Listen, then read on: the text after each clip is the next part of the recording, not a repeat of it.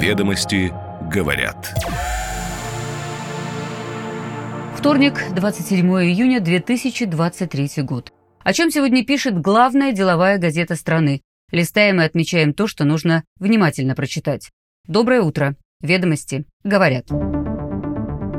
С банков снимут обязанность погашать военную ипотеку погибших в боевых действиях. Теперь это будет делать Росвоенипотека, подведомственная Минобороны. Кто первым вернется к выплате дивидендов? Инвесткомпания «Атон» прогнозирует ближайшее будущее горно-металлургического сектора. Завод «Москвич» сменит гендиректора. На место экс-чиновника из столичного департамента транспорта может прийти менеджер с КАМАЗа. 80 миллиардов рублей экономии. В Минеке посчитали, сколько стоит мораторий на проверки и отметили их самый низкий уровень за последние 20 лет. Разводы подчас вдвое превышают браки. В республиках Кавказа не ладятся с семейной статистикой. Эксперты не исключают фиктивных расставаний ради пособий. Ведомости говорят.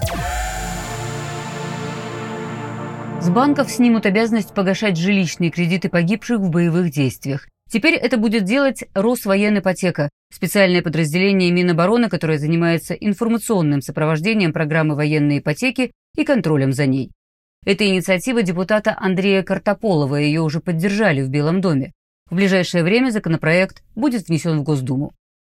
В октябре 2022 года законом были установлены особенности исполнения кредитных обязательств участников боевых действий. В случае их гибели на поле боя применяется специальный порядок прекращения кредитных обязательств банками, а в случае гибели в иных обстоятельствах – общий порядок погашения кредита, отмечает Картополов в пояснительной записке и подчеркивает, что закон оказал негативное влияние на размер процентных ставок по вновь выдаваемым ипотечным кредитам для военнослужащих, так как перенос на банки финансовой нагрузки по погашению займов погибших привел к существенному росту рисков для кредиторов. Эксперты говорят, что благодаря предложенным депутатам поправкам система льгот для участников военной операции и их семей приобретает законченную конструкцию. Банки самостоятельно могут справиться с кредитными каникулами, но когда речь идет о полном прекращении обязательств из-за гибели заемщика, разумно это бремя возложить на госбюджет. Иначе эти расходы фактически легли бы на всех клиентов банков и создали бы дополнительную нагрузку в банковской системе. К тому же поправки гарантированно обеспечат дальнейшее функционирование военной ипотеки независимо от ситуации на внешнеполитическом треке. Ранее Министерство обороны предложило расширить возможности участия в военной ипотеке для военнослужащих рядового и сержантского составов, прапорщиков и мичманов. По задумке министерства они смогут попасть в реестр участников накопительной ипотечной системы жилищного обеспечения военнослужащих непосредственно со дня заключения первого контракта при поступлении на военную службу, а не через три года, как сейчас.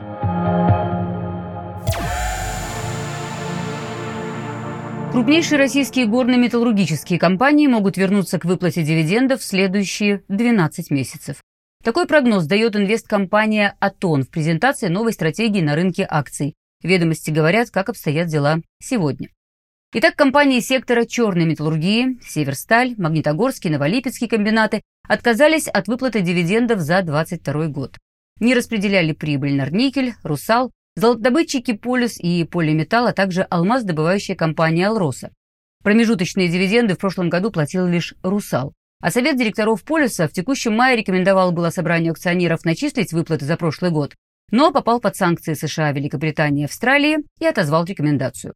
В 2022 году российский рынок не по своей воле отгородился от внешнего мира. Аналитики Атона пишут, что доля внутренних поставок у Северстали и ММК превышает сегодня 90%.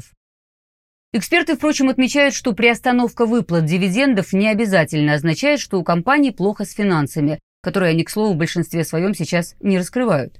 Возможно, это способ оставить деньги на балансе и не занимать для переориентации экспорта, завоевывания доли на новых рынках и реализации инвестиционных программ. То есть запас средств после отказа от дивидендов как некий финансовый буфер. Что касается текущего года, то тут, считают аналитики Атона, наибольшую дивидендную доходность могут дать производители стали. Северсталь и ММК по 10%, НЛМК на уровне 9%. Эксперты рисуют свои диапазоны, разброс для ведущих игроков сектора у них выходит от 3 до 20%. Ведомости публикуют сегодня эти цифры, а еще прогноз, что первыми к выплатам дивидендов вернутся сталелитейные компании. В числе ключевых драйверов тут ослабевший рубль и потенциальное улучшение финансовых результатов.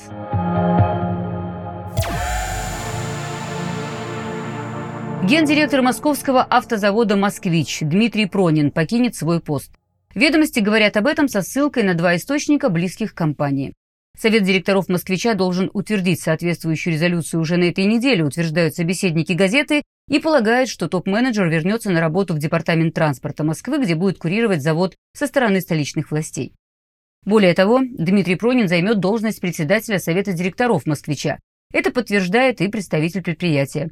По его словам, топ-менеджер с командой успешно справились с запуском производства, сохранив трудовой коллектив, наладив логистику и сформировав дилерскую сеть по продаже и обслуживанию новых машин. Сам Пронин передал через представителя, что видит для себя на новой должности обширный горизонт возможностей, связанных со стратегией завода. Кто возглавит теперь «Москвич», источникам ведомостей неизвестно.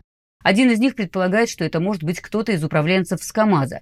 Второй отмечает, что окончательное решение еще не принято. Из столичного департамента транспорта Пронин пришел на «Москвич» в 22 году, когда после начала спецоперации завод на Волгоградском проспекте был передан французской группой «Рено» в собственность города. Перезапустить производство на предприятии удалось к концу ноября прошлого года. Технологическим партнером московского правительства в этом проекте стал КАМАЗ, не без участия которого за основу современного «Москвича» взяты автомобили китайской корпорации «Джак». Это партнер КАМАЗа по проекту коммерческих фургонов «Компас». По плану на этот год «Москвич» должен выпустить не менее 50 тысяч автомобилей в режиме крупноузловой сборки, из них 10 тысяч с электродвигателем.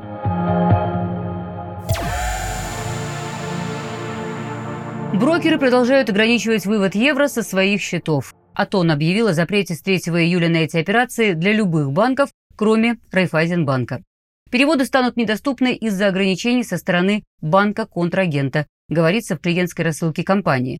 А на сайте уточняется, что до 3 июля минимальный лимит на вывод евро составит 50 тысяч. Цифроброкер также объявил, что с 3 июля приостановит переводы в евро в банки, кроме Райфайзенбанка, если банк получателя находится или сам получатель зарегистрирован в России и некоторых других странах. Всего в списке их 24. Об аналогичных ограничениях объявила и инвесткомпания IT Invest. Одна из причин действий брокеров – новые ограничения для клиентов Райфайзенбанка, которые были объявлены 21 июня. И в частности, что с 3 июля в связи с вводимыми на стороне банков-корреспондентов ограничениями клиенты физлица, юрлица и индивидуальные предприниматели не смогут переводить евро в другой банк, если он находится в России и еще 12 странах – Азербайджане, Армении, Белоруссии, Грузии, Иордании, Казахстане, Киргизии, Молдавии, Объединенных Арабских Эмиратах, Таджикистане, Туркмении, Узбекистане. При этом возможность переводов в евро между клиентами Райфайзенбанка в России сохранится.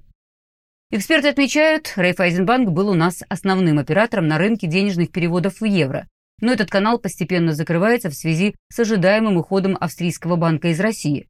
Аналитики говорят, что страна выдавливается с рынка евро на фоне того, что отношения с ЕС становятся все менее прозрачными для россиян.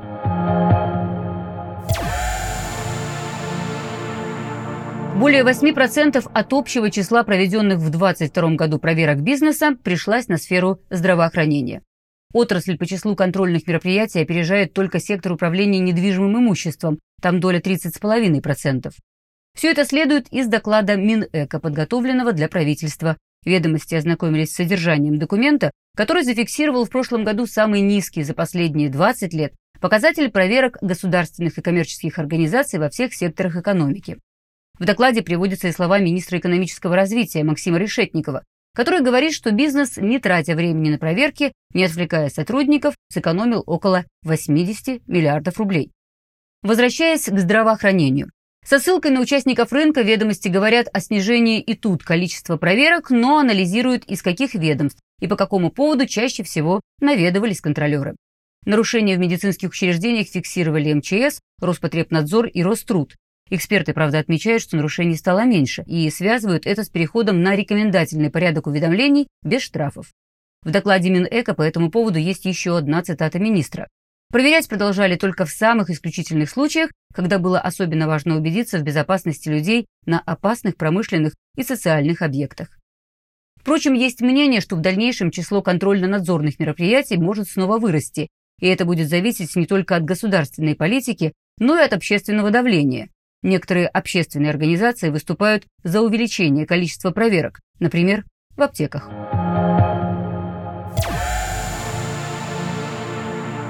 Росстат расставил регионы по частоте разводов. Наивысший уровень расторжения браков зафиксирован в республиках Кавказа. В лидерах Ингушетия, где за 22 год на тысячу браков пришлось 2542 развода. Дальше в семейном антирейтинге Чечня, Дагестан, Карачаево-Черкесия и Северная Осетия-Алания. В целом же по стране в прошлом году поженились чуть больше миллиона пар и разошлись 682 850. Прирост к 2021 году составил 12,4 и 5,7% соответственно. Реже всего союзы распадались в Туве, Санкт-Петербурге, Москве, на Чукотке и в Татарстане. При этом за год в России родилось 1 миллион 300 тысяч детей, но практически каждый четвертый младенец у незамужних женщин. Эксперты называют это побочным эффектом адресных пособий по нуждаемости. Ради их получения люди разводятся, ведь помощь назначается исходя из доходов на семью, но продолжают сожительствовать. Особенно, говорят демографы, это заметно на Кавказе, где стало много разводов и мало браков, в преимущественно мусульманских республиках, где религиозный брак имеет большее значение, чем гражданский. Подтверждает это и уровень рождаемости в Ингушетии и в Чечне. Он самый высокий по стране. Анализируя свежую статистику, эксперты также говорят, что меняется сам институт семьи. Если раньше общество неодобрительно относилось к женщинам, родившим ребенка вне брака, то сейчас это воспринимается спокойнее.